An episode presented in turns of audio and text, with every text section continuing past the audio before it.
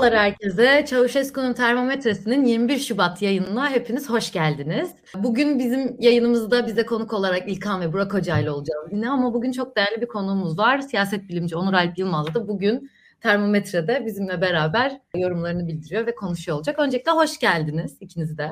Merhaba, hoş bulduk.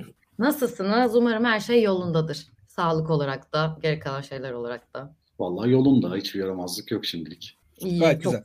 İyi, çok sevindim. Bu arada yani bu yayına şöyle başlamak istiyorum. Uzun süredir konuşmuyoruz ama korona hala hayatımızda bir gerçek. Her gün inanılmaz vaka sayıları görüyoruz. Böyle her gün artık test yaptırıyoruz. Pozitif çıkmayı beklediğimiz günleri şey yapıyoruz. O yüzden herkese sağlık dileyerek de başlayayım. Umarım herkesin sağlığı da yerindedir diyelim. Çok uzatmadığımız zaman ben sizinle bugün konuşmak istediğim o kadar çok fazla konu var ki, değinmek istediğim çok fazla şey var. Çünkü yine Türkiye gündeminde çok fazla şey oldu bu hafta, geçtiğimiz haftadan beri. O yüzden bir an önce onlarla başlayalım istiyorum. Ama öncelikle ben size küçük bir matematik sorusuyla başlamak istiyorum bugünkü yayına. Şimdi %7 KDV indiriminden sonra 70 lira olan bir peynirin kaç TL olmasını bekleriz? Bununla alakalı ufak biraz yorumlarınızı alabilir miyim öncelikle? Ben biraz hızla hemen birkaç şey söyleyeceğim. Sayın Vekil'in matematik kabiliyeti hakikaten göz kamaştırıcı ama şöyle bir durum var. Türkiye'deki sistemin işleyişini az çok bilen insanlar şunu bilirler. Yani o fiyatlar aslında marjlarda konur. Yani Türkiye'deki kar payları vesaire. Yani o esas indirimler teoride doğru işler olabilir. Yani teoride doğru işlerdir. Pratikte aynı anda etkisini göstermezler. Aslında şöyle bir şey var. O indirimlerin eğer hükümet tarafından, burada hani biraz esprinin dışında ciddi yorum yapacağım. Hani ekonomi konusunda aslında doğrultu olarak piyasaya verdiği mesaj açısından anlamı vardır. Yani fiziken enflasyonu bir KDV indirimiyle düşüremezsiniz siz ama tüm politikalarınızı ben enflasyonu düşüreceğim iddiasıyla bir doğrultuda gösterirseniz kamuoyuna der ki ya bu hükümet ciddi enflasyon konusunda der. O açıdan anlamlıdır bu politikalar aslında. Çünkü fiyatlar öyle kolay kolay düşmez. Çünkü o malın yerine konması gerekir. Yarın çünkü her satıcı o malı sattıktan sonra satın alacağı, toptancıdan satın alacağı fiyatını falan da düşünür. Birkaç tane faktör var yani hani maliyet dışında. Şimdi bunları da hesaba katarsak aslında siz bir KDV indirimiyle fiyatları doğrudan kontrol edemezsiniz. Fiyatları belirleyen çok faktör vardır. Ama şöyle bir şey var. O KDV indirimi aslında hükümetin şu an mesela KDV indirimi işte maliye politikası, finans politikalarıyla uyumlu bir şekilde gitse doğru iş. Çünkü diyor ki hükümet ben kendi vergimden vazgeçiyorum diye bir beyanda bulunuyor. Bu doğru bir iş aslında. Ama o iş finans politikalarıyla desteklenmiyor. Saygın Merkez Bankası'yla desteklenmiyor. Saygın ekonomi yönetimiyle desteklenmiyor. Onlar olsa aslında o tarz KDV indirimi gibi işler bence doğru. Ama pratikte aslında o doğrultuya hizmet veremiyor. Yani şöyle bir şey var. Bu gibi yani hükümetimizin biz mesela şeye inansak. Hükümetimiz gerçekten tasarrufa girişiyor. Yani belli işte konularda tasarruf ediyor. KDV'yi indiriyor. Finans politikalarında da birazcık frene basıyor falan. Bunu görsek ya bundan sonra mesela ben mesela bir satıcı olarak da derim ki ya çok fazla zam yapmamak lazım. Hükümetin de politikası biraz frene basmak. Şimdi bu ekonomi biraz da algı meselesidir. Burada bence doğru bir politikayı politikanın üzerinde bir hedefle ortaya attığınız zaman birincisi ciddiyetiniz kayboluyor. Yani burada birincisi şu an burada ya bu benim bir politikamı 10 tane sac ayağından bir tanesidir diye sunsanız ciddi bir politika olarak hakikaten KDV indirimi doğru bir iş. Ya keşke devamı gelse ama ne yazık ki tek başına tüm ekonomideki fiyatları ben bir tek KDV ile düzelteceğim derseniz gülünç olursunuz. Yani oradaki %7'nin 7 kat falan o esprinin ötesinde söylüyorum. O KDV indirim politikasının sunumu şekli yanlış bir sunum şeklidir. Çünkü dediğim gibi ekonomi aslında hani görünmezler deniyor. Biraz algı meselesi aslında. Yani o algıyı yanlış yönetiyor hükümetin. Yani Türkiye şu an olabileceğinden daha kötü durumda bir ülke halinde bu yüzden zaten. Neyse. Yani evet çok haklısın. Şeyi söyledin aslında. Doğru bir politika olduğunu konuşabiliriz ama şu anda Onur Hocam size sorayım bunda. Yani doğru bir tane politikayla düzelebilecek bir ekonomi içinde miyiz? Yani bu gerçekten nasıl düzelmesini bekleriz? Çünkü ben kendim kişisel olarak söyleyeyim. Ben fiyat mefhumu kaybettim. Burada da her yayında konuşuyoruz ama bir şeyin fiyatı bana 100 lira deseler de bu kadar etmez diyemem. 10 lira deseler de bu kadar etmez diyemem. Böyle bir haldeyiz. Sizce nasıl olmalı? Nasıl bakıyorsunuz bu politikalara, bu ekonomi? Çok, çok doğru söyledin yani. Artık bir şeye paramız yetiyorsa ve alabiliyorsak sorgulamadan alıyoruz yani. Çünkü sorgularsak hayatta kalamayacağız. Bunu idrak etmiş durumdayız. Çünkü hakikaten senin de dediğin gibi hiçbir şey fiyatını hak etmiyor aslında baktığımızda. Yani her şey için şunu söyleyebiliriz. Bu parayı eder mi? Ama tabii bunu artık bırakarak hayatta kalma gayesiyle artık astronomik fiyatlara temel gıda malzemelerimizi falan almaya başladık. Tabii ki düzelmez. İlkan'ın söylediği gibi elbette bu indirim meselesi doğru olabilir ama zaten işleri iyi gitseydi böyle bir indirim yapılmayacağını da hepimiz biliyoruz. Çünkü zaten doğrudan veya dolaylı yollarla çok yüksek vergi alan bir hükümetimiz var. Dolayısıyla siz benzin fiyatını, akaryakıt fiyatını düşürmedikçe örneğin bu malların taşınması, lojistiğinin masrafını düşüremeyeceğiniz için zaten fiyatlarda herhangi bir düşüş bekleyemezsiniz. Bu imkansız. Yine benzer şekilde piyasayla konuşmadan bir asgari ücret zammı yaptınız. Yaşananları hepimiz görüyoruz. Yani kulağımıza gelen duyumlara göre insanları işçilerine verdiği maaşın bir kısmını evden geri alıyorlar örneğin. Yine bunun yanında insanların istihdam ettiği ya da işte işverenlerin istihdam ettiği insanları yarıya indirme gibi bir politika izlemesi söz konusu. Çünkü neredeyse ikiye katlandı asgari ücret. Dolayısıyla böyle bir konjüktür içinde KDV indirimiyle herhangi bir şeyi sağlamak ya da ekonomiyi daha ehil bir hale getirmek maalesef mümkün değil. Bu ancak günün sonunda zaten ciddi şekilde etkilenecek olan özellikle bu kura çevrilebilir mevduat meselesi dolayısıyla da muhtemelen hazine zorlanacak. Burada da KDV'den siz bir indirim yaptığınızda hazineyi daha zor durumda bırakacaksınız bir gelirden vazgeçerek. Yani günün sonunda aslında bu da daha büyük bir sarmal edecektir Türkiye ekonomisini diye düşünüyorum. Yani bu ekonomik darboğaz geçecek mi? Birazcık yayının başlığından da bu haftaki başlığımızdan da şey yapalım. Kısa vadede ya da böyle tekil politikalarla geçmeyeceğini de söyleyebiliriz. İkinizin de konuşmalarından anladığım bu aslında. Bu hafta o yüzden bilerek ekonomiyi öne aldım. Yorumlarda da gelmiş. Hep sona bırakıyoruz. İlk konuşmamız gereken konu sonda hep böyle unutulup birazcık hararetle kalıyor. O yüzden bu hafta ekonomiyle başladı ederim size de. İkinci olarak şeyi sormak istiyorum yani size. Mutlaka bunu konuşmadan olmaz. 28 Şubat. Geçen hafta da konuştuk. Geçen haftadan beri hepimiz aslında 28 Şubat'taki toplantıyı ve açıklamayı bekliyoruz. Bilkent Otel'den çıkacak sesleri, oradan gelecek parlamenter sistem önerisini. Ama buna gelmeden bunu aslında haftaya yine konuşuyor oluruz ama bugün Kemal Kılıçdaroğlu'nun bir Cumhurbaşkanlığı adaylığı açıklaması oldu. Onun üzerine de zaten hepinizi Twitter'dan da takip ettim ama burada da sormak istiyorum size. Sizce bu adaylık açıklaması, aday olabilirim açıklaması, adaylık açıklaması olarak adlandırmayayım. Aday olabilirim söylemi ne demekti? Bunu nasıl yorumlar? Onur Hocam sizinle başlayabiliriz. Tamam. Yani şöyle bir durum söz konusu tabii. Sayın Kılıçdaroğlu aslında adaylıkla ilgili sinyalleri yeni vermiyor. Epeydir bu yönde açıklamaları var. Ve bu şöyle bir probleme sebep oldu. Özellikle küçük partiler, Deva ve Gelecek Partisi gibi ittifaka da yeni eklemlenme ihtimali olan siyasi partilerin, Burak Hoca'nın da sıklıkla aslında ifade ettiği gibi oylarının üzerinde bir etki sahibi olmaya çalışması gibi bir sonuca sebep oldu. Burada aslında ben şöyle düşünüyorum, bir strateji güttü. Özellikle Deva Partisi bu konuda.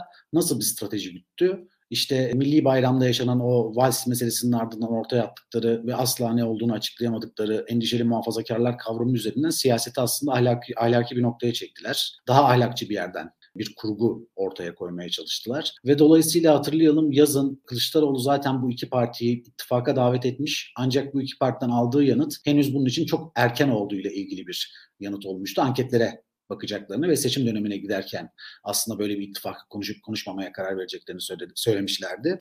Ama anketler bekledikleri gibi olmadı. Belli bir oy davranışı anlamında seçmenden aslında bir teveccüh görmediklerini idrak ettiler ve daha sonrasında tabii ne yaptılar bu defa? Cumhuriyet Halk Partisi'nin bu ittifak teklifine sıcak bakmaya başladı. Aslında seçmenden alamadıklarını Cumhuriyet Halk Partisi'nden ve İYİ Parti'den almaya çalıştılar. Bunu ne için söylüyorum? Yani aslında aldıkları oyun çok üzerinde bir siyasi etki yaratmaya çalıştılar. Ve Kılıçdaroğlu da adaylık niyetinde olduğu için kendi tabanıyla arasındaki mesafe çoğaldıkça bu iki partiyle ve diğer partilerle, ittifak partileriyle arasındaki ilişki daha yakınlaştı. Yani aslında kendi tabanından ziyade bu iki partinin ya da bu üç partinin ne dediğine odaklanmaya başladı Kılıçdaroğlu. Burada şöyle bir şey var. Özellikle iktidar olunması durumunda bu ne kadar sürdürülebilir bir ilişki? Bu da ayrıca bence tartışma konusu. Çünkü kendi tabanının bu kadar rahatsız olduğu bir ortamda ve özellikle bu insanların çok da muteber olmayanlarının aktör ya da özne olması yeni dönemde tabii ki bir rahatsızlık yaratacaktır. Ve unutmayalım Cumhuriyet Halk Partisi tabanı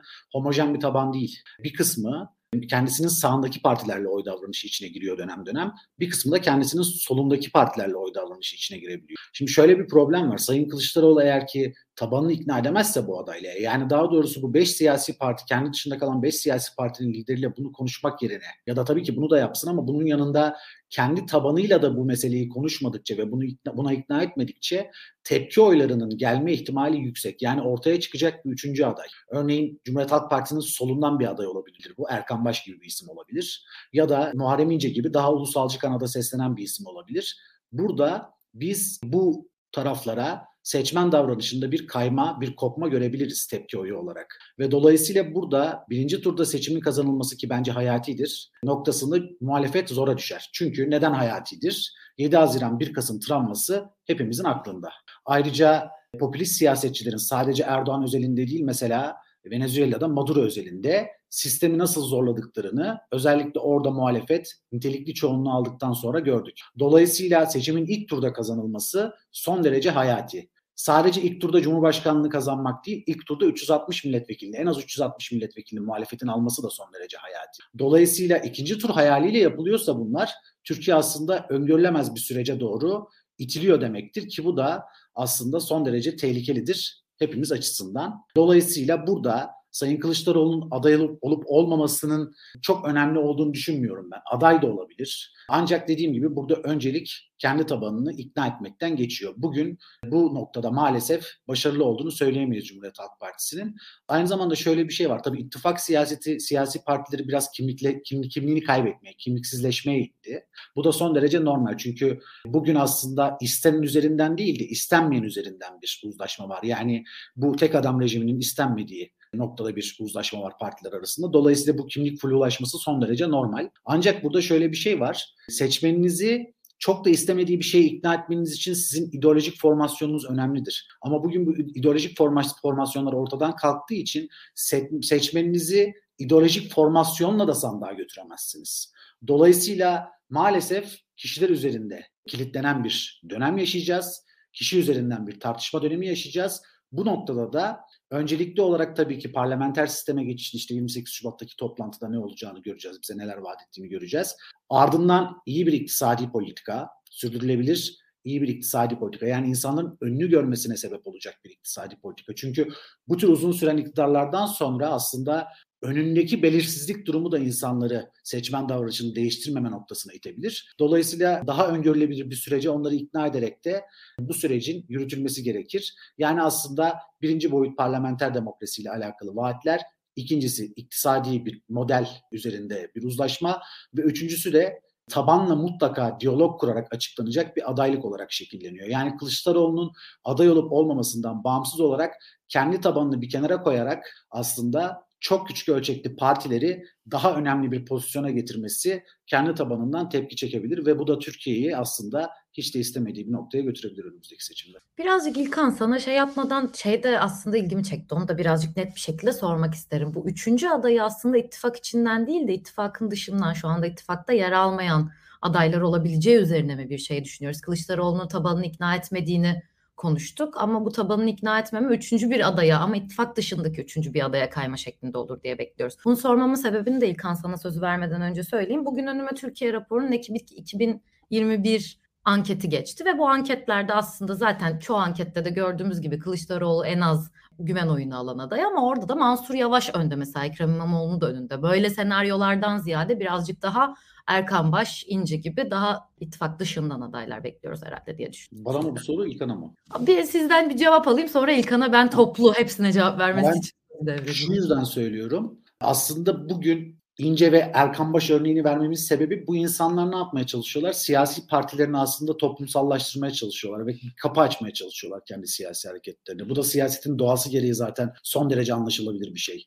Ve unutmayalım, Erkan Baş ne dedi? Bir aday üzerinde uzlaşalım ki biz de aday çıkartmayalım. Ama kendi tabanından, yani Cumhuriyet Halk Partisi tabanından bir tepki çekecek hamle gelirse eğer ki, bu defa tabii ki bu siyasi partiler açısından o seçmenle oy davranışı içine girmek son derece anlaşılabilir, son derece önemli olacaktır. Ve dolayısıyla bunlar da, yani bu durumda Türkiye İşçi Partisi ya da işte Memleket Partisi gibi partiler için bulunmaz nimet olacaktır. Özellikle ne diyelim, kendi potansiyel oy oranlarının üzerinde bir oy almak ve siyaseten var olabileceklerini göstermek açısından ben aslında bunu söylemeye çalışıyorum. O yüzden yani diğer siyasi partilerle de, Yani ittifakın dışında kalan siyasi partilerle de bir uzlaşma aranması gerektiğini düşünüyorum. Özellikle potansiyel aday olma ihtimali olan partilerle. Derken İlkan, sana yine vermeden bu tam cafcaflı yerinde sanırım Burak Hoca da geldi yayına. Onu da bir görüp sonra sana sözü verebilirim. Sonra Burak Hoca'yla devam ederiz. Evet, şimdi hızla ben de Onur Alp'in dediklerinin bir de kendimce üzerinden geçmeye çalışayım. Onun doğrultusunda.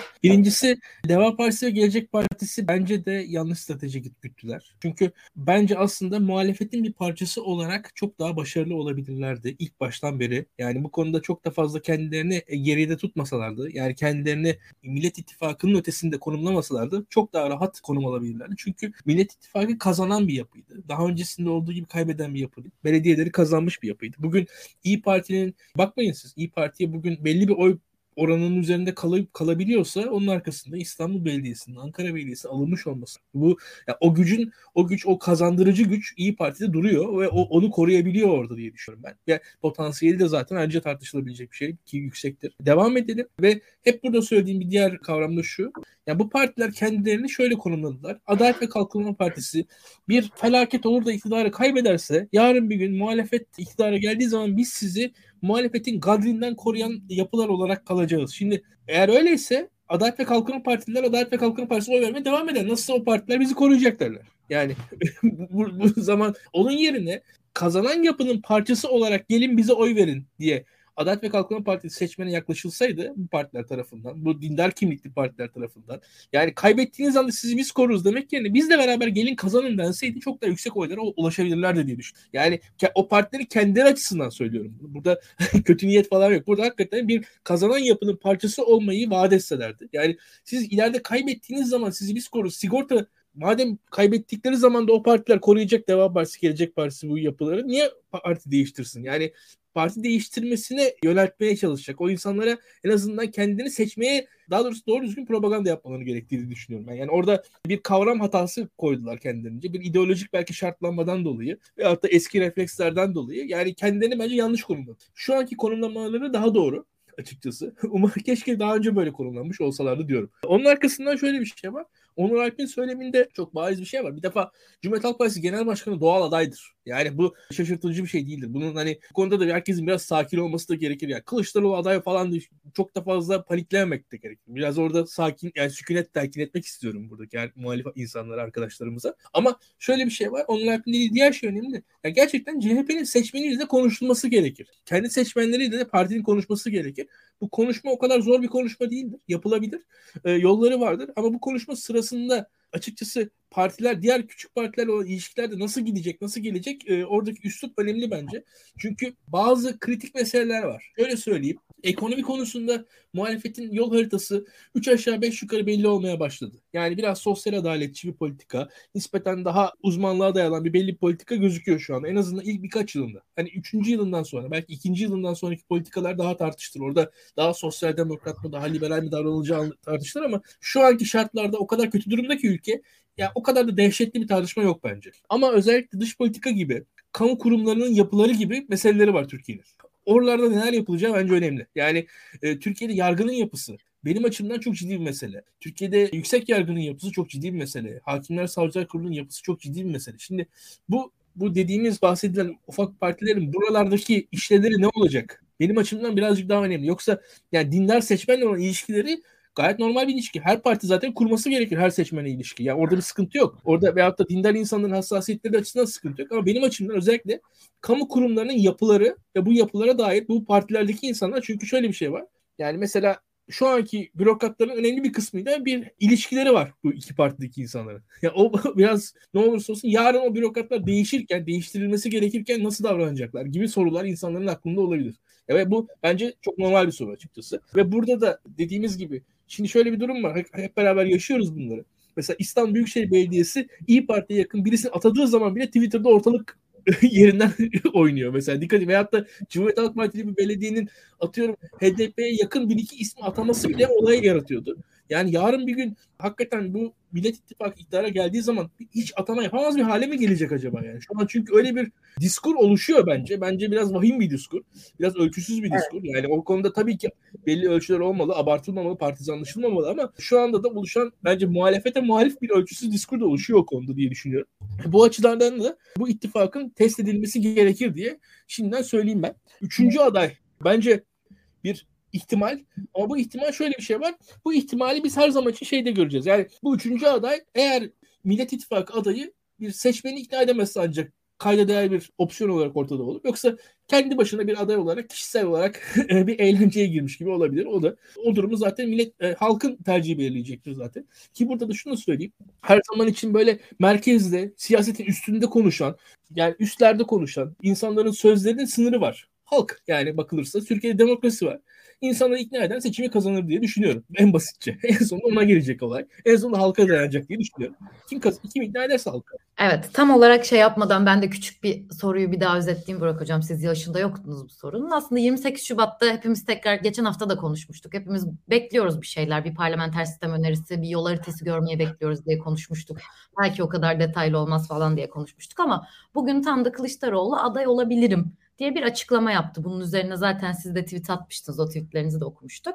Ondan sonra Onur Hoca'yla ve İlkan'la da bir üçüncü aday hani parti ittifak dışından mı gelir, ittifak içinden mi olur, neden böyle bir açıklama yaptı şu anda onu tartışıyorduk. Sizin görüşlerinizi de çok merak ediyoruz. Evet yani Kılıçdaroğlu'nun ana muhalefet lideri olarak aday olması çok normal ama Kılıçdaroğlu'nun adaylık meselesi sadece ana muhalefet partisi liderinin adaylığını temsil eden bir olgu olmaktan çıktı. Başka şeyleri temsil ediyor artık. Bunun da sebebi Kılıçdaroğlu değil aslında. Kılıçdaroğlu'nun üzerinden bir siyasi kariyer, bir siyasi gelecek inşa etmek isteyen insanlar var. Onların Kılıçdaroğlu'na atfettiği bir anlam var. Onlar Kemal Bey'i kimliklendirmek istiyorlar. Dolayısıyla ana muhalefet partisinin liderinin aday olması çok umulmadık tepkilerle karşılaşıyor. Çünkü Kılıçdaroğlu'na atfedilen tabanını dönüştüren lider sıfatı aslında çok ayıp bir şey. Yani yıllarca Tayyip Bey'e benzer şeyler söylediler ve onu biricikleştirdiler. Bunu söyleyenler Türkiye'nin ciddi anlamda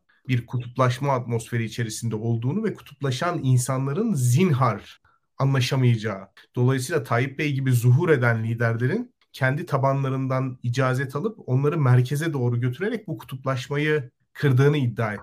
Yani böyle bir durum vardı ortada. Dolayısıyla Tayyip Bey'in birçok illiberal politikası, mesela geçen hafta bahsettik işte kamu kaynaklarını kullanarak medya satın alması aslında kendi tabanını merkeze getirmek için kullandığı bir strateji olarak hoş görüldü, tolere edildi. Bu aslında çok demokratmış gibi gözüken ama aslında çok otoriter bir şey. Yani halkın olmadığı bir siyaset söylemi bu. Şimdi aynı şeyi Cumhuriyet Halk Partisi için yapıyorlar. Cumhuriyet Halk Partisi tabanı genel itibariyle radikal, azgın, konuşmaya kapalı ve toplumun radikal kutuplarından birisi olarak resmediliyor. Yani bütün Cumhuriyet Halk Partisi tabanı sanki Canan Arıtman'mış, Nur Serter'miş, böyleymiş gibi yani. Hani ikna odaları kurmuşlar gibi ve ellerine fırsat geçse kimsenin gözünün yaşına bakmayacaklarmış gibi resmediliyor. Böyle irasyonel, böyle kindar, böyle kimlikçi bir tabanın başında Kemal Kılıçdaroğlu'nun olması büyük bir nimet olarak görülüyor ve 10 sene önce Tayyip Bey'i benzer bir nimet olarak tanımlayan aynı isimler şu anda Kemal Bey'i aynı şekilde tanımlıyorlar. Aynı isimler. 10 sene sonra da belki beni tanımlarlar. Yani siyasete girersem. Anlatabiliyor muyum? Çünkü 10 sene önce olumsuz bahsettiği insanları 10 sene sonra zuhur eden biricik lidermiş olarak anmak gibi bir alışkanlıkları var anladığım kadarıyla. Dolayısıyla Kemal Bey'e atfedilen bu anlam onun adaylık meselesini de bir anlamda Cumhuriyet Halk Partisi'nin adaylığının ötesine, yani Cumhuriyet Halk Partisi adayı olmasının ötesine taşıdı. Aynı zamanda ittifaka yeni eklenen küçük partilerin yani AKP'den koparak 2019 yılının sonunda hatta 2020 senesinde kurulan partilerin bir anlamda siyasi kariyer inşa etme ya da bir anlamda iktidara eklemlenme projesinin sembolü haline geldi. Kemal Bey normalde hani yerel seçimlerde kurduğu ittifakla, benimsediği söylemle, demokrasiyi sıkıştığı yerde devreye girerek açma eğilimleriyle her türlü takdiri hak eden bir insan aslında. Ama Kemal Bey'in zihninde merkez dediğimiz kavram Türkiye Cumhuriyeti kanunları ve demokrasi dediğimiz kavram ise demokratik rekabetin aktörlerin kimliğine bakılmaksızın ayakta kalmasına işaret ediyor. Yani Kemal Bey bu partiler gibi yeni gelen partiler gibi muhalefetin her aktörünü yaftalamak yerine muhalefetin her aktörünü bir şekilde meşrulaştıran bir rol oynadı. Yani İYİ Parti'ye 15 milletvekili vererek meclise sokmak aslında İYİ Parti'nin muhalefete kabulünün tesciliydi. Yani Kemal Bey onları muhalefette görmek istediğini tescil etti. Onları yaftalamak yerine onları makbulleştiren, meşrulaştıran, siyasete eklemleyen bir rol oynadı. Ancak bu arkadaşların, yani Kemal Bey'i bir anlamda iktidara eklemlenme fırsatı olarak gören insanların usulü, metodu, adabı genel itibariyle tarihsiz bir kaza sonucu muhaliflerin adasına düşmüş ve buradaki ilkel yerlilerle muhatap olmayı kendisine yönelik büyük bir hakaret olarak sayan ve onlara elini vererek onları bu adadan kurtarmaya çalışan beyaz, batılı, sömürgeci, gemi kaptanı gibi bir psikoloji. Anlatabiliyor muyum? Dolayısıyla Kemal Bey'in adaylığı meselesini bir anlamda CHP Genel Başkan adaylığı meselesinin dışına taşırdılar. Bu şekilde ilerlememeli bence, bana sorarsanız. Eğer ilerlerse siyasetin olmadığı, halkın olmadığı, toplumun taleplerinin olmadığı bir demokrasiden bahsediyor olacak. Yani en basit tabiriyle bunu söyleyeyim. Üstelik geçen hafta bahsettiğimizi hatırlıyorum. Yani bu altılı toplantı eğer bir anayasa metni üzerinde uzlaşı arayışıysa yeni aktörlerin, yani HDP'nin, Türkiye İşçi Partisi'nin, Memleket Partisi'nin bunların da masada olması gerekiyor. Yok eğer Millet İttifakı'nın bir toplantısıysa Deva ve Gelecek Partilerinin Millet İttifakı'na eklemlenmesi gerekiyor. Ortada bir garabet var şu anda. Bunun da adını koymamız lazım. Bir garabet var. Eğer bu insanlar Millet İttifakı'nda olmamalarına rağmen masaya çağrıldılarsa, Kemal Bey'in muhtemelen inisiyatifiyle, işte bu Kılıçdaroğlu adaylığı meselesi dediğim gibi Cumhuriyet Halk Partisi'nin, ana muhalefet partisinin liderinin adaylığının ötesinde bir anlam taşıyor demektir. Yani Kılıçdaroğlu'nun tasarladığı başka bir muhalif ittifak formülü var demektir. Millet İttifakı'nın dışında, Millet İttifakı'nın ötesinde ama geniş anayasa uzlaşma ittifakının gerisinde bir yerde duran bir şey. Böyle bir şey. Dolayısıyla Kemal Kılıçdaroğlu'nun başkan adaylığı konusunda benim kişisel olarak hiçbir itirazım yok. Yani Kemal Bey yıllardır siyaset yapıyor. Cumhuriyet Halk Partisi Türkiye'nin kurucu partisi ve Kemal Bey Türkiye'yi yönetebilir, seçimleri kazanabilir. Yani şu anda anket sonuçlarına göre kazanması zor olsa da yani bir şekilde insanlara inandırıcı sözler verebilir. Ama burada temel sorun Kemal Bey'in kazanma şansı da değil. Burada temel sorun Kemal Bey'in yönetme kapasitesi de değil. Burada temel sorun Kemal Bey'in iddiasını ortaya koyarken hangi kaynaklardan besleneceği. Cumhuriyet Halk Partisi tabanından mı? İYİ Parti tabanından mı? HDP seçmeninden mi? Yani 2019 yerel seçim ittifakında muhalefeti başarıya taşıyan vatandaşlardan mı? Vatandaşlar diyorum, şu çok önemli bir şey. Yerel seçimlerde mesela İstanbul HDP seçmeni Öcalan'ı dinlemedi. Yani insanların çok ciddi anlamda elitlerden bağımsız gidip oy verme eğilimi ortaya çıktı. Bunu da söylemek lazım. Yani elitlerin şekillendirdiği, elitlerin İmamoğlu'nu bir anlamda sahnenin önünde tutup arkadan kendilerinin toplumu şekillendirmeye çalıştığı bir seçim olmadı. Halktaki memnuniyetsizliği elitler sezerek ona göre bir yapı kurdular. Yani yukarıdan kurulan bir siyasetin içerisinde halk aktör olmadı. Yani Öcalan çıktı konuştu, tekrar ediyorum. Ya Öcalan çıkıp konuştu, kardeşle konuştu ve söyledikleri tek şey vardı. CHP'ye oy vermeyin. İnsanlar gidip oy verdiler. Dolayısıyla orada ciddi anlamda tabanın bir anlamda aktör olduğu bir seçim yaşadık biz ve muhalefetteki partiler tabanın evet, isteğine karşı koyacak ya da tabanı bir anlamda moral bozukluğunu uğratacak bir seçimde de bulunmadılar. Evet, İmamoğlu tanınmıyordu. Doğru. İnsanlar tanınmamış birisinin niçin aday yapıldığını sorgularlar her zaman. Anket sonuçları %17 İmamoğlu aleyhineydi. Onu da söyleyelim. Zaman içerisinde yapısal koşullar, işte birçok... Derken uzun süredir hasret kaldığımız şeyi yaşadık. Burak Hoca yayından düştü. Tam da heyecanlı yerinde. Ya orada bu konuyu kapamadan tabii ki son sözü de vereceğim ama size de şeyi sormak istiyorum. Yani belki Burak Hoca'nın o şeyine yorum yapmak istersiniz. Şu anda tabanın ikna edemediğini okeyiz ama bunu yapmasa bile bir şekilde seçimi kazanma şansı olduğunu söyledi. Buna mesela katılıyor musunuz? Siz de bunun böyle olduğunu düşünüyor musunuz şu anda? Onur Hocam sizle başlayalım. Sonra İlkan senin de düşüncelerin. Yani ikna ederse tabii ki zaten iknanın amacı bu. Yani ikna meselesinde bu kadar ısrar etmemizin ve Burak Hoca'nın az önce aslında son derece yerinde şekilde ifade ettiği biçimde. Yani ikna olursa taban bu işin çünkü çalışma boyutu var. Sahada çalışma boyutu var. Bu işin Yani önce kendi tabanını ikna edeceksin ki kendin bir bütünlük içinde gözükeceksin ki diğer partilerin tabanları da buna ikna olsun. Bunların hepsi aslında ayrı ayrı paydımda. Sen kendi tabanını ikna edememişsin ki bu senin içsel bir faktöründen kaynaklanmıyor. Yani Burak Hoca aslında Demirel tabiriyle söylemek gerekirse şunu söylüyor. Yani Cumhuriyet Halk Partisi tabanı şundan rahatsız. Demirel zamanında Özal için demişti ki kendi arsama gecekondu yaptırmam. Aslında bugün Deva ve Gelecek Partisi Cumhuriyet Halk Partisi'nin arsasına gecekondu yapmaya çalışıyor. Ama derdimiz bizim gecekondu yapmak değil. Biz bina yapmaya çalışıyoruz hep beraber. Ya da ortada bir bina var ve biz o binayı güçlendirip ayakta tutmaya çalışıyoruz. Derdimiz şu an bu. Hepimizin derdi. Dolayısıyla Burak Hoca'nın dediği gibi Cumhuriyet Halk Partililere cüzdanlı gibi davranmanın bir anlamı yok, bir alemi yok. Türkiye'de hangi seçmen diğerinden daha masum? Türkiye'de hangi dönemde gerçek anlamda demokrasi işletildi ki biz birbirimize ahlakçı bir yerden demokratlık satacağız? Yaşadık mı böyle bir dönem? Biz tam olarak ilk defa bu dönemi yaşayalım diye zaten bu uzlaşmadan yanayız. Bizim derdimiz sadece seçim odaklı bir ittifak değil, biz toplumsal barış sağlamaya çalışıyoruz. Yani ama mesela o anda çıkıp Mehmet Emin Ekmen, Kılıçdaroğlu'nun helalleşme çağrısının ardından Deva Partisi Genel Başkan Yardımcısı çıkıp helalleşme çağrısı çok olumlu ama Cumhuriyet Halk Partisi öyle kolay kolay dönüşecek bir taban değil diyebiliyor. Cumhuriyet Halk Partisi güdülecek davarı değildir kimsenin. Cumhuriyet Halk Partisi %25 oy alan bir partidir. Ve dolayısıyla bu ittifakın da en büyük söz sahibi, bu ittifakın da aynı şekilde en az diğer aktörleri kadar saygın bir aktördür. Tabanı da en az Deva Partisi kadar saygındır. Siz daha ittifak içinde Cumhuriyet Halk Partisi tabanını saygın saymayacaksınız. Biz toplumsal barışı nasıl sağlayıp bu ülkeye nasıl demokrasi getireceğiz? Yani bizim bütün kavgamız Deva Partililer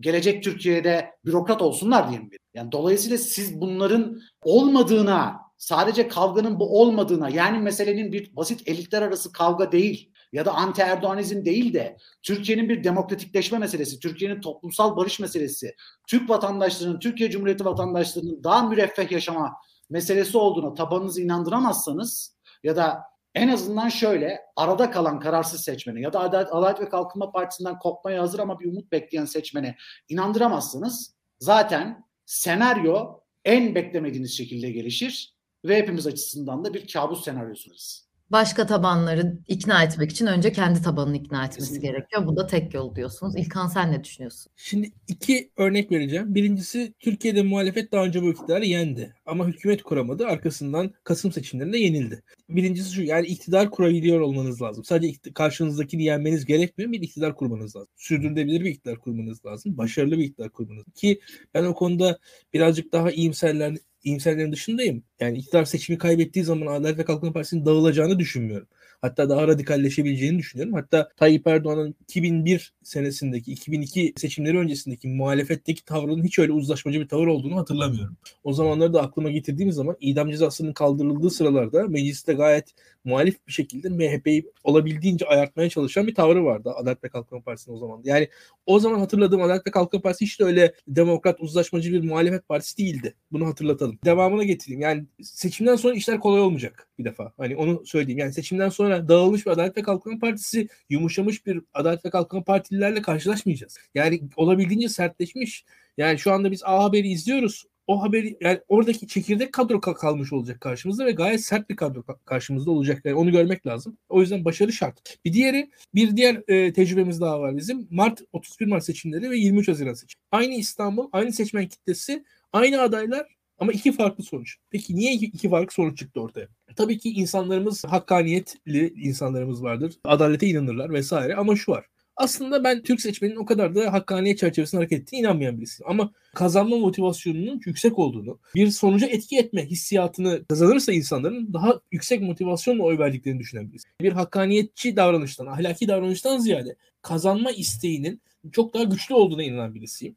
Orada da ikinci seçimde o kazanmanın verdiği ateşi, oradaki galibiyet ateşini gören seçmenlerin daha ziyade sandığa gittiğini ve verdikleri oyla, verecekleri oyla bir şey değiştirebilecekleri inandıkları için insanın daha fazla sandığa gittiklerine inanan birisiyim. Benim yani biraz spekülasyon dersiniz, İlkan senin görüşün der, ben buna inanıyorum açıkçası. Bu seçimde de muhalefet eğer kazanmak istiyor, seçmenlere seçmenleri bir şeyleri değiştirebileceklerine inandırması gerekiyor. Burada Kemal Kılıçdaroğlu veya başka birisi. Aday konusunda da o adayın seçmenlerin buna ikna etmesi gerekiyor. Yani 23 Haziran seçimlerinde olduğu kadar muhalif seçmenleri sandığa o oranda o iştiyakla, o şevkle götürebilir halde olması gerekiyor diye düşünüyorum. Orada kerteriz noktamızın olmaması gerektiğini düşünüyorum. Ve bu önemli. Ki burada yani Onur Alp siyaset bilimci tabii, seçimlerin ikinci tura kalmasının getireceği sıkıntıları hesaplayarak konuştu programın başında. Orada bazı şeyleri biliyor o. Mecliste çünkü nispeten don sistemiyle daha avantajlı bir Cumhur İttifakı var. İkinci tura karşı ve Türkiye o 15 gün hiç yaşamadı. Öyle bir tecrübemiz yok mesela. Daha önce böyle bir tecrübe. O 15 gün nasıl geçeceğini bilmiyoruz. Türkiye'nin mevcut iktidarında ben çok güvenmiyorum kurumlara. O 15 gün içerisinde açıkçası. İlkan, bir ek yapabilir miyim sana? Ben aslında şunu söylemeye çalışıyorum. Şimdi Venezuela örneğini de bu yüzden verdim. Orada işte hani süper majority dediğimiz nitelikli çoğunluğu kazanmıştı muhalefet. Ne yaptım o dura? Hemen birkaç tane milletvekilinin çeşitli vesilelerle milletvekilini düşürerek o işte nitelikli çoğunluğu ortadan kaldırdı. Şimdi benim korkum şu. Orada şöyle bir şey vardı. Cumhurbaşkanlığı seçimiyle parlamento seçimi aynı gün yapılmadığı için aslında muhtemelen yapılsa belki de başkanlığı da kazanacaktı muhalefet ve her şey daha rahat olacaktı. Daha rahat bir geçiş süreci sürdüreceklerdi. Şimdi biz avantaj olan durumu dezavantaja çevirmemeliyiz. Yani aynı gün yapılmasının avantajını şöyle kazanmalıyız. Hem Cumhurbaşkanlığı kazanılmalı hem de 360 milletvekili kazanılmalı. Şunu düşünelim. HDP'nin kapatma davasını seçim sonu sonrasına kadar erteleyip o anda mesela o 2 hafta içinde HDP kapatılırsa ne olur? Mesela bu da ayrı bir spekülasyon. Yani o şekilde belki muhalefetin çoğunluğunu bertaraf edecekler parlamentoda. Dolayısıyla bu avantajı dezavantaja çevirmemek lazım. Popülist liderler çünkü sınırları zorlamayı severler, hukuki sınırı. Senin söylediğin gibi de yaşamadık böyle bir dönem. Her şeyi yaşayabiliriz ki 7 Haziran 1 Kasım'da gördük neler yaşadık. Ben bunu söylemeye çalışıyorum. Yani avantaj olan durumu dezavantaja çevirmenin alemi yok. Kesinlikle. Yani bilinen yolda, bilinen patikada hareket etmek gerekiyor bence de kesinlikle. Ve burada da dediğim gibi seçmenleri belli bir motivasyonla sandığa götürebilmek lazım. Yani buradaki temel kriter bu. O motivasyon sağlanırsa yani 800 bin oy, yani çok da bir insanlar ideoloji değiştirmediler 3 ay içerisinde. İnsanlar başka yerlere taşınmadılar. Seçmen kitlesi değişmedi. Yani ama 800 bin oy farkı vardı diye düşünüyorum. Bu önemli. Aynen öyle yani. Dediğiniz gibi bir tabanı ikna etmek ve seçimi bir turda bitirmek gerçekten bizim önümüzdeki yol haritası olmalıdır. Bunu yapmalıyız diyerek Türkiye siyasetini ben bugün burada kapamak istiyorum. Bugün size sormak istediğim, Onur Hocam sizi de yakalamışken, ikinci bir önemli konu var. Biz yayına başlamadan 1 saat önce, şu andan da yaklaşık 1,5 saat önce Putin açıklamalar yaptı ve Ukrayna'yı kesinlikle tanımadığını açıkladı. Ukrayna'nın bir Rusya'nın doğusunun toprakları olduğunu, oranın Rusya olduğunu söyledi. Ayrılıkçı, kendi devletlerini tanımadığı ve Ukrayna'yı tamamen görmezden geldiğini söyleyen bir açıklama yaptı. Uluslararası hukuku çiğneyen diyebiliriz ya da nasıl yorumlarsınız bilmiyorum. Bunun hakkında ben sizin yorumlarınızı almak istiyorum. İzleyiciler de bayağı soruyorlar bu konuyu şu anda. Onur Hocam sizden başlayalım. Ya tabii burada aslında iki tarafı da çok mutlu eden bir konjüktür var. Ukrayna tam yani hani böyle Red the Dog diye bir film vardı, hatırlıyor musunuz? Hani orada işte başkanın bir seks kaseti çıkıyordu ve bu skandalın ardından hemen küçük bir ülke aranıyordu. İşte ne yapılmak için bir çatışma durumu yaratarak başkanın etrafında aslında seçmenleri kümelemek için. Biraz buna benzetiyorum ben. NATO'nun bu varlık sebebinin biraz ortadan kalkmaya ya da tartışılmaya başlanmasından sonra tabii ki Amerika Birleşik Devletleri açısından NATO her zaman stratejik bir kurum ve ona bir böyle varlık sebebi verilmesi lazım ve sürekli bu yüzden ham müdahale edildi, ham müdahale edilecek şeklinde her gün biliyorsunuz Amerika tarafından da açıklamalar geliyor ya da Avrupa'dan. Bir yandan baktığınızda bu vesileyle Almanya üzerinde Amerika etkinliğini arttırmaya başladı ya da Avrupa üzerinde yani bu kriz dolayısıyla. Öbür taraftan baktığımızda Putin önünü açıyor bir şekilde. Hamle fırsatlarını genişletiyor. Çünkü aslında Rusya öyle çok da düşünüldüğü kadar Amerika'ya rekabet edebilir bir durumda değil. Yayınladıkları raporlarda bile Rusya'yı çok umursamadıklarını görüyoruz Amerikalıların. Daha ziyade tehdit olarak Çin görülüyor onlar açısından, özellikle iktisadi sahada. Bu alanda da tabii bir aktör olmaya çalışma kaygısı olduğunu görüyoruz Putin'in. Ama öbür taraftan tabii şöyle bir şey var. Eğer ki olursa böyle bir işgal durumu, bunun Türkiye açısından çıktıları son derece tehlikeli. Geçen Burak Yıldırım Özgün'e konukken onlar da konuştular hatırladığım kadarıyla bu meseleleri. Böyle bir şey var tabii. Bu özellikle limanlar, Karadeniz üzerindeki limanlar üzerinde Rusya ciddi şekilde etkinliğini arttırıyor ve gemi sayısını 50'ye çıkarttı orada. Filoyu bayağı büyüttü. Ve burada tabii şöyle bir şey var. Eğer ki Karadeniz üzerinden Akdeniz'e doğru bir inme hamlesi olursa Rusya'nın, Türkiye ve NATO arasında bir probleme sebep olabilir. Benim en büyük kaygım bu. Türkiye açısından hala aynı ihtimal çatışmasızlık ve dolayısıyla Türkiye'de zaten bu konuda hükümette biliyorsunuz açıklama yaptı. Çünkü neyin ne olacağını biliyorlar yani. Bu konuda bir hakem rolü oynayabiliriz diye. Ne kadar itibarımız kaldı, ne kadar hakem rolü oynayabiliriz, bunlar ayrı tartışma konuları ama en azından onların da bu durumun farkında olduğunu görmemiz mümkün. Dediğim gibi burada amaç Rusya'nın önünü açmak aslında biraz. Gücünü maksimize etme ve etki alanını genişletme kaygısı olduğunu görüyoruz burada. Öbür taraftan da yine NATO'nun kendi varlık sebebini aslında ortaya çıkan. Ama şöyle bir handikap var.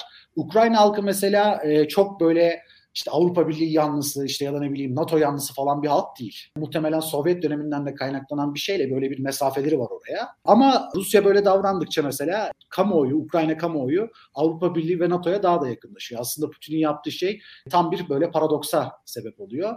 Bu açıdan da ilerleyen dönemde Ukrayna'nın Batı ittifakıyla olan ilişkisinin daha da geliştiğini ve genişlediğini görebiliriz. Dolayısıyla Türkiye'nin de bu krizde nerede duracağını, nerede konumlanacağını tercih etme zorunluluğu ortaya çıkabilir. Bugün böyle bir zorunluluk yok ama böyle bir tercih tabii ortaya çıkabilir ve bu noktada tabii Allah hepimize kolaylık versin. Dış politika açısından bakiyeyi biliyoruz yani.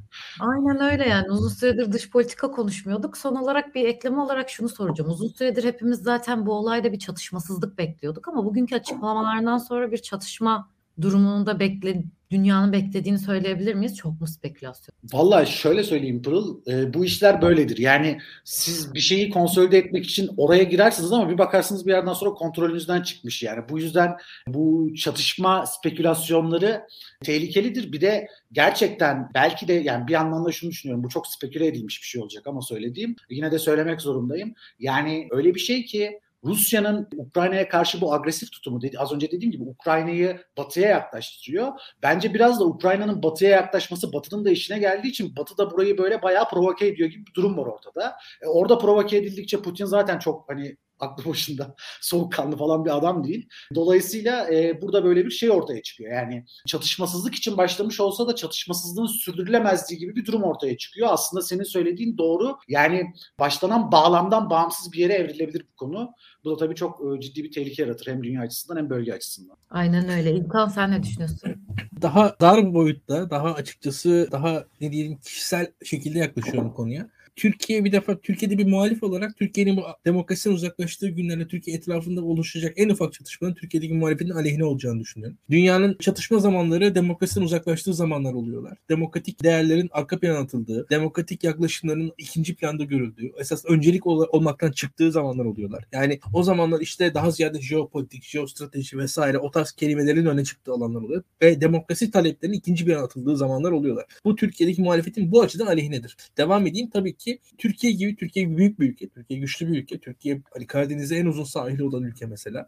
Şimdi böyle bir ülkenin de sonuçta Batı açısından stratejik değeri çok yüksek hale geliyor. Böyle bir çatışma olduğu anda ve Türkiye'deki mevcut iktidarda hak etmediği bir destek sahibi oluyor. Yani bir tarafı da bu. Bence manasız bir çatışma. Keşke bu noktaya gelmeseydi diye açıkçası vasat bir yorum yapabileceğim. Çok da ötesinde yani çok iddialı yorumlarım yok Ukrayna meselesinde doğrusunu söylemek gerekirse ama Putin'in kendi kavramları açısından belli sınırlara geldiğini görüyorum.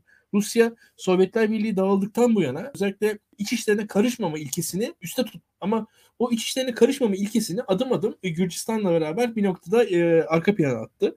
Ama onu da kendisi şöyle Rus pasaportu vererek Gürcü vatandaşlarına gene bir şekilde Gürcistan'ı kendi iç işleri haline getirdi. Arkasından Kırım'daki Rus azınlığa yine Rus pasaportu vererek Rusya'nın iç işi haline getirdi. Şimdi de Ukrayna kimliğini Rus kimliğinin parçası olarak Putin'e anlatarak Ukrayna'yı Rusya'nın yine bir iç işi haline getirmeye çalışıyor. Bu da enteresan bir şekilde. Arada İlkan bir de onu da konuştuk burada. Kazakistan olayı var. Kazakistan olayı tabii, var. Tabii. Çok daha başımıza gelen konuştuk. Yani sonra Rusya açıkçası iç işlerine karışmama ilkesini önde tuttuktan sonra kendi iç işlerini genişletti. Ve biz de genişlemiş bir Rusya iç işleriyle karşılaştık. Benim açımdan hakikaten korkutucu. Yani dünyada öyle bir noktaya geliyorsunuz ki mesela Amerika'nın insan hakları söylemine karşı açıkçası Rusya iç işlerine karışmama ilkesini 90'larda bu karşılıklı gitmişti. Ama bunun da sonuna geldik herhalde. Amerika'da artık pek insan hakları falan sallamıyor. Rusya'da iç işleri falan sallaması hale geldi. Tamamen bir kaotik noktaya geldik. Yani hakikaten biz 90'ları 2000'lerin başlarına eleştirirken şu anda ne iç işleri kaldı ne insan hakları kaldı geriye ne insani müdahale kaldı. Şimdi o kavramın hepsi gitti.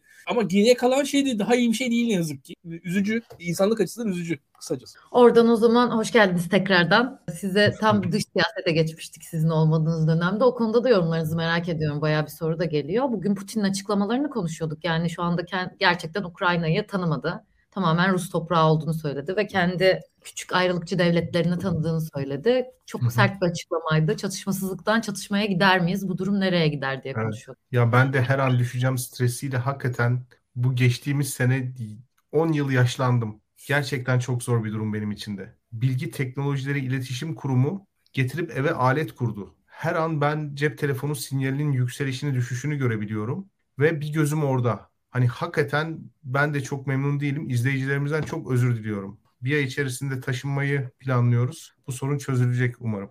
Her an kesilme stresi yaşıyorum yani. Sovyet yönetmenler gibi. Onlardan öldüreceği düşüncesiyle her filmimiz son filmimiz diye 5 saatlik film çekiyorlar ya, benim de öyle yani. Hani nasıl olsa bir yerde düşeceğim diye hızlı anlatmaya çalışıyorum, her neyse. Norman Stone'un çok meşhur lafı, yani Ruslar hiçbir zaman Ukrayna'nın niçin bağımsız bir devlet olduğunu kendilerine anlatamadılar. Bu aslında birçok şeyi anlatıyor. Şu da var, benim yeterlilik sınavında sorumdu. Karmaşık bir idari sistemi var Sovyetler Birliği'nin. Niçin diye sormuştu Hakan Kırımlı. Bu karmaşık idari sistem aslında merkezi otoritenin müdahalesi veya merkezi otorite dağıldıktan sonra oluşabilecek sorunlara Rusya'nın müdahalesini meşrulaştırmak için kuruluyor aslında. İşte federe, cumhuriyetler, rayonlar, her neyse yani bütün bunlar veya demografik müdahaleler bir anlamda Rusya'nın ortaya çıkabilecek krizleri çözmek için müdahale aracı olarak düşünülüyor. Bu sadece Rusya'ya özgü bir şey değil. Emperyal güçlerin bu tip bir alışkanlığı var. İngiltere'nin mesela Irak'ta yaptığı dizayn. İşte Şiileri Sünnilerle dengelemek ve sınırı ona göre çizmek gibi. Ya da Filistin'de 1917'de Balfour Deklarasyonu'yla ortaya koyduğu bir krize teşne bir durumun ortaya çıkması ve İngiltere'nin modere edici güç olarak bölgedeki varlığını meşrulaştırması. Her neyse yani. Şimdi bu klasik bir şey aslında. Biraz Rusya, Avrasya çalışanlar için çok da sürpriz yok. Yani hem neden Ukrayna'nın bağımsız devlet olduğunu bilmiyor Putin. Bunu kendisine anlatamıyor. Hem de ortada çok ciddi anlamda bir kriz var ve bu krizi çözebilecek tek bölgesel güç de Rusya. Dolayısıyla bu krizleri kendi ulusal çıkarına nasıl tahvil edebilir diye düşünüyor. Buradaki en etkili yol da de facto devletler yaratarak, yani fiili devletler yaratarak, Rusya'dan başka hiçbir devlet tarafından tanınmayan devletler yaratarak bir şekilde oradaki işte hakimiyet alanını genişletmek. Güney Osetya'da bunu yaptı, Abazya'da bunu yaptı. Şimdi de Donbas bölgesinde bunu yapmaya çalışıyor. Böylece aslında fiili olarak bir devlet olan ama yasal olarak tanınmışlığı olmayan, fakat yine fiili olarak Ukrayna ile bir alakası olmadan Rusya'ya daha bağımlı devletçikler ortaya çıkıyor. Böylece Rusya'nın da kendi toprak genişlemesi veya kendi etki sahasını genişlemesi projesi ilerlemiş oluyor. Bunun Rusya'ya ne faydası var diye soracak olursanız bence yok. Yani bunun Rusya'ya topraklarını kazanmak ve haritada yeni bölgelere sahip olmak dışında, yani duygusal bir tatmin dışında bence bir faydası yok. Yani Rusya'ya faydalı olacak atılımlar, Rusya'nın enerjisini harcaması gereken alanlar bunlar değil. Rusya çok ciddi anlamda iktisadi bir verimsizlik sorunu yaşıyor, bir nüfus problemi yaşıyor. Rusya'nın açıkçası çok temel ekonomik problemleri var. Yani ekonomisinin doğal kaynak ihracına dayalı olması ve gayri safi milli hasıla üretememesi aslında Rusya'yı çok kırılgan kılan faktörler. Bunlara enerjisini harcasa, yani işte Petersburg ekolünün öğretileri doğrultusunda Rusya'yı bir Avrupa devleti yapmaya çalışsa çok daha müreffeh, çok daha halkına iyi hayat yaşatabilecek bir ülke olabilir. Fakat enerjisini, kaynaklarını bu tip işler için harcıyor.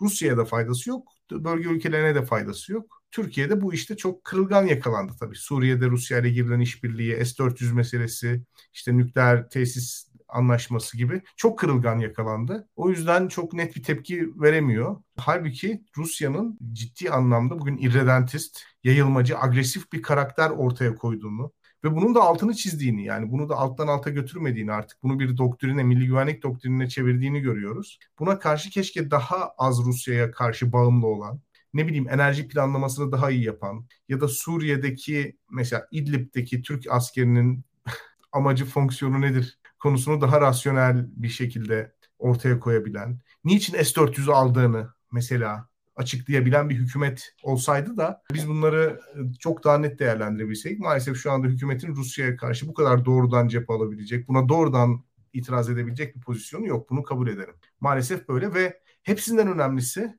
arkadaşlar ve Pırıl, şunu söyleyeyim, bunun tartışılmasına da imkan yok. Yani Türkiye basını ve Türkiye medyası üzerinde çok ciddi anlamda bu tip meselelerin tartışılmadığını görüyoruz. Tartışılmaması için bir baskı olduğunu görüyoruz. Son olarak şunu söyleyeyim. Mesela 2021 senesinde 2020 Şubat'ında şehit edilen askerlerimizin ölüm yıl dönümünde İletişim Başkanı bir tweet attı. Ve tweette işte başsağlığı diledi, acınız kalbimizdedir falan dedi. Rusya'nın ismini zikredemedi. yani Rusya tarafından vurulmuş diyemedi. Bunun yerine Türkiye'nin terörist örgütlerle mücadelesi devam edecektir falan dedi. Böyle bir şey. Şimdi o tweet'i okuyan birisi zannedecek ki terörist örgütler öldürdü Türk askerini. Halbuki alakası yok. Yani şimdi Türkiye Cumhuriyeti'nin, Cumhurbaşkanı'nın dünya ile iletişimini sağlayan kurum kendi askerinin hangi ülke savaş araçları, savaş uçakları tarafından öldürüldüğünü söyleyemiyor.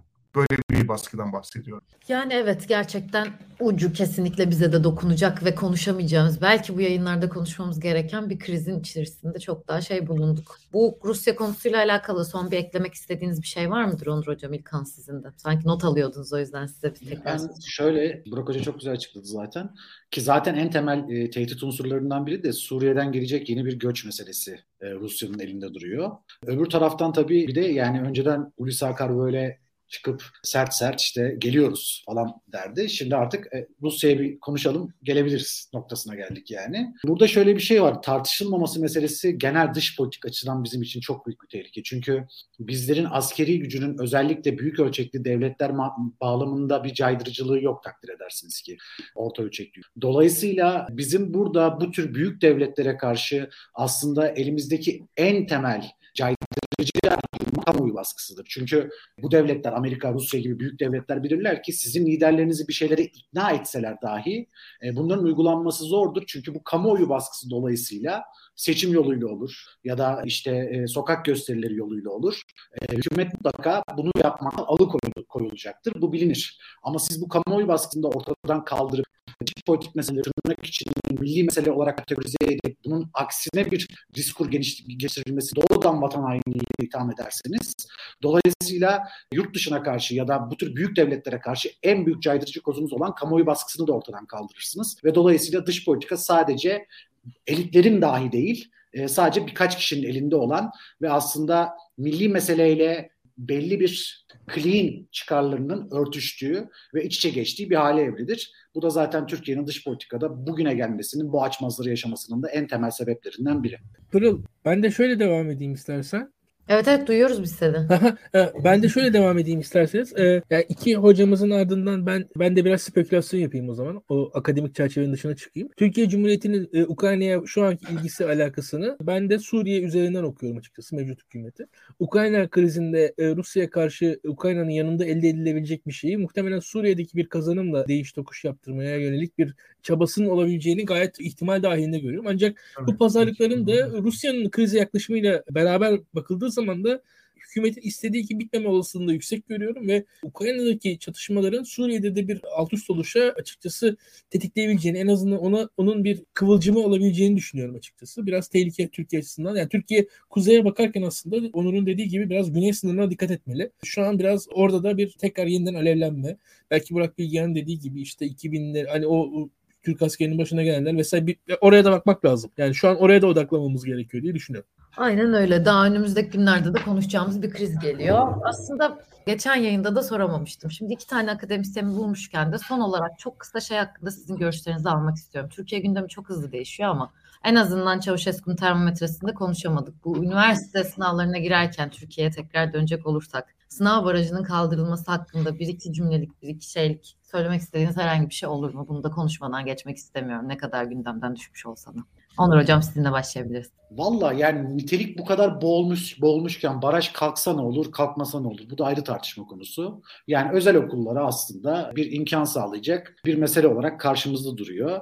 Hakikaten bu üniversite meselesi nasıl halledilecek? Benim kafamdaki en büyük soru işaretlerinden biri bu. Bu kadar niteliğin yani düşürüldüğü, niteliğin niceliğe boğdurulduğu bir sistemi nasıl ayağa kaldıracağız bilmiyorum. Yani inanılmaz bir diploma enflasyonu var Türkiye'de. Yani sadece sadi bir enflasyonla karşı karşıya değiliz. Yani bir de diploma enflasyonumuz var. Bunun nasıl gidereceğimizi de gerçekten bilmiyorum. Yani insanların hayatla ilgili planlarını 4-5 yıl erteleyerek aslında daha sonrasında onları çok büyük bir buhrana iten bu eğitim sistemine aslında o tabuta çakılmış bir çivida yapılan şey. Çok başka bir şey değil. Bugün üniversitelerin birçoğunun aslında yani taşrada esnafı mutlu etmek haricinde hiçbir işlevi yok maalesef. Ama buna rağmen hala bu politika daha da kötü hale getirilerek yani neredeyse okuma yazma bilme zorunluluğu kaldırılacak. Üniversite öğrencisi olmak ya da üniversiteye girmek için son derece problemli görüyorum. Ve dediğim gibi bu zaten genel problemimizi daha da kötü bir duruma getirecektir diye söylemek mümkün. Yani ben şunu söyleyeyim, ben AVM'nin içinde üniversite gördüm bu ülkede. Daha ondan sonra yorum yapmayı bıraktım bu meselelerle. Burak Hocam siz ne dersiniz? Çok bariz bir planlama faciası yaşandı üniversiteler konusunda. Bu kadar başarısız bir planlama yapılamaz. Dolayısıyla bu plansızlığın başka bir amacı var diye düşünüyoruz. Ve bu düşüncede bizi bu plansızlığın amacı siyasi bir kazanım elde etmek noktasına getiriyor. Çok bariz bir şey. Çünkü bir insan istese bu kadar beceriksiz olamaz.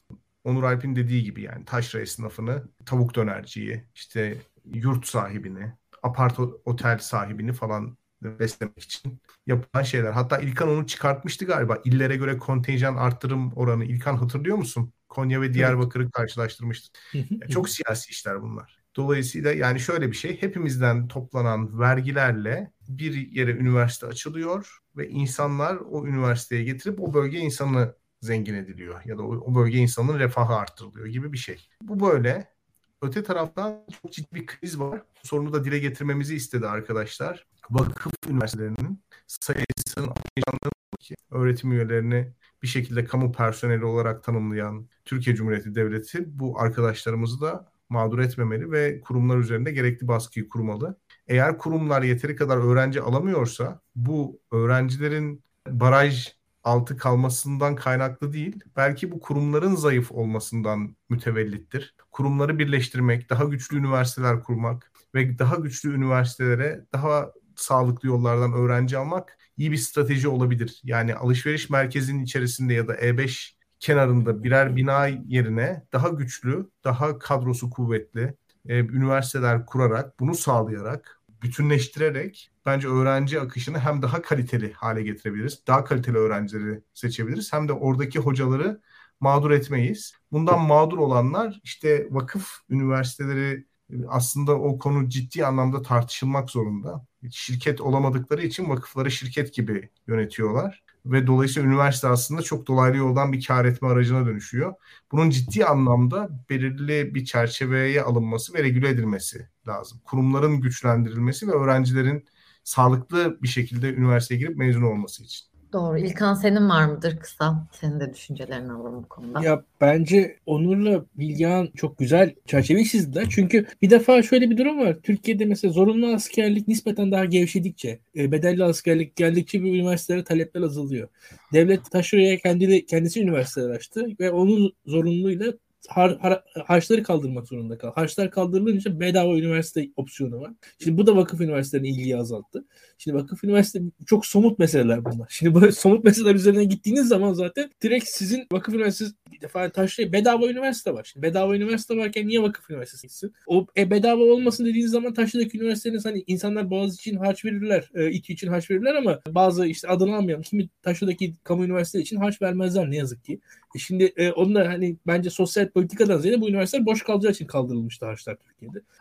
Askerlikte de işte o 3 aylık 6 aylık bedelli opsiyonları artık kurumsallaştı. Onlar da kurumsallaşınca üniversitelerin, vakıf üniversitelerin işlevlerinin bayağı bir kısmı azalmış durumda. Ve burada hakikaten derin bir sorun var. Bu derin sorunun adı konularak üzerine gidilmesi gerekiyor. Yani böyle kontenjan indirerek falan filan olmaz. Ha, bu şu demektir. Belli bir süre üniversite açılmasını bir regüle edersiniz. Kontenjanları en az üniversitelerin belli sınırda tutarsınız. Nispeten sağa sola çok fazla ne diyelim çiçek dağıtmazsınız.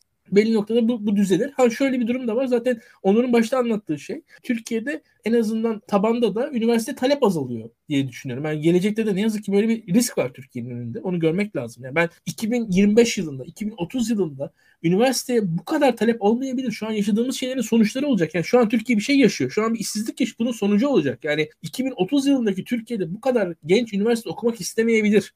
Bak onu düşünerek hareket etmemiz gerekiyor. Pek farkında değiliz bunların. Yani şu an biz köy okullarının kapandığını gördük. Kendi hayatımız içerisinde. Belli olmaz bazı üniversitelerin kapandığını da görebiliriz. Yani gene kendi hayatımız içerisinde. Biz çünkü hayattaki her şeyin bildiğimiz gibi olduğu gibi devam edeceğine inanıyoruz. İşte üniversite sayılarının artacağına, kontenjanların büyüyeceğine falan. Bir bakarız hayat belki tersine dönmüş. Yani paradigmalar değişebilir. Buna hazırlıklı olmamız gerekiyor diye düşünüyorum.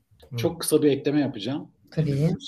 Yani bir kere şöyle bir şey var. Sadece öğrenciler bazında üniversiteler değil, Burak Hoca da tabii bunu görüyordur.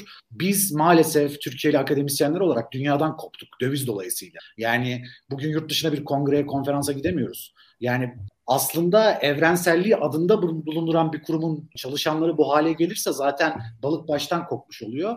Ve şunu da söylemek lazım. Türkiye'de bazı üniversiteler körfez sermayesi için açılıyor. Yani oranın çocukları diploma alsınlar, bir üniversite diplomaları alsınlar diye açılan üniversiteler de var bu ülkede. Ben bir tanesinde ders verdim, buradan biliyorum. Problemli olan şu, ben bir dönem yarı dönemli ders vermiştim. Sorularıma sorduğumuz sorulara zor dediler. Sınavda kavga çıktı. Türk öğrenciler çok basit İngilizceyle sorduğum soruları anlamadı ve dolayısıyla sınavdan sonra bizzat rektör beni arayarak sınavı yenilememi istedi. Çok zor soruyor. Şimdi akademi bu halde. Dolayısıyla burada aslında çok da tartışacak bir şey yok. Yani ben rektör, yani bayağı ülkücü okul müdürü gibi rektör beni aradı sınavdan sonra. Dolayısıyla yani bu hale gelmiş bir üniversiteler düzeni var. Bunu da ayrıca belirtmek lazım. Yani ya bir şey daha söyleyeyim ben. Kimi devlet üniversitelerinde de şöyle bir şey. Türkiye'nin mesela Afrika politikasının unsuru olarak devlet üniversiteleri kullanılıyor. Mesela biz bunu daha bilmiyoruz. Evet. Çok enteresan şeyler var aslında. Keşke bir gün otursak akademisyenler gelse anlasalar bunları. Hani çok nüanslar var. Tabii var. Benim Afrika'dan öğrencim var bu dönem. Ya tamam, belli sayıda normal ama bazı üniversitelerin fonksiyonu o politikanın parçası olmak şu anda. Yani bazı odaklandığı yerler var. Mesela kimi daha itibarlı devlet üniversitesi çok istemiyorlar o öğrencileri. O öğrenciler belli üniversitelere toplanmış durumdalar. Eskisi gibi yani 20-30 sene öncesinde onlar daha en azından makul bir normal dağılımla dağılıyorlar üniversitelere. Şu an bazı üniversiteler bazı öğrencileri istemiyorlar, bazıları alıyorlar. Öğrencilerin girişlerinde de sorunlar var. Şimdi biz mesela Türkiye'de bu soru çalmalarından falan filan biliyorsunuz. Siz benden daha iyi bilirsiniz. İşte Orta Asya'da hangi sınav yapılıyor? Afrika'da hangi sınav yapılıyor da bu öğrenciler geliyor? Hangi sınavın sonucunda bu öğrenciler Türkiye'ye geliyorlar? Yani bir de o sorular var açıkçası. Şimdi ben şimdi çok konuşuyorum da uzman olmadan ama biliyoruz ya yani bu meseleleri bize de geliyor yani. Biliyoruz. Yani evet, dediğin gibi buna da ayrı bir yayın yapmak gerekiyor gerçekten. Türkiye'deki akademinin hali, Türkiye üniversite giriş sınavları, o zaman da gördüğümüz falan, bizzat yaşamış insanlar olarak. Çok teşekkür ederim hepinize. Ağzınıza sağlık. Birazcık uzun bir yayın oldu ama çok fazla farklı konu konuştuğumuzu düşünüyorum. Çok da bilgilendirici, çok keyifliydi benim için. Geldiğiniz için çok teşekkür ederim. İyi akşamlar diliyorum hepinize. İyi akşamlar. İyi akşamlar.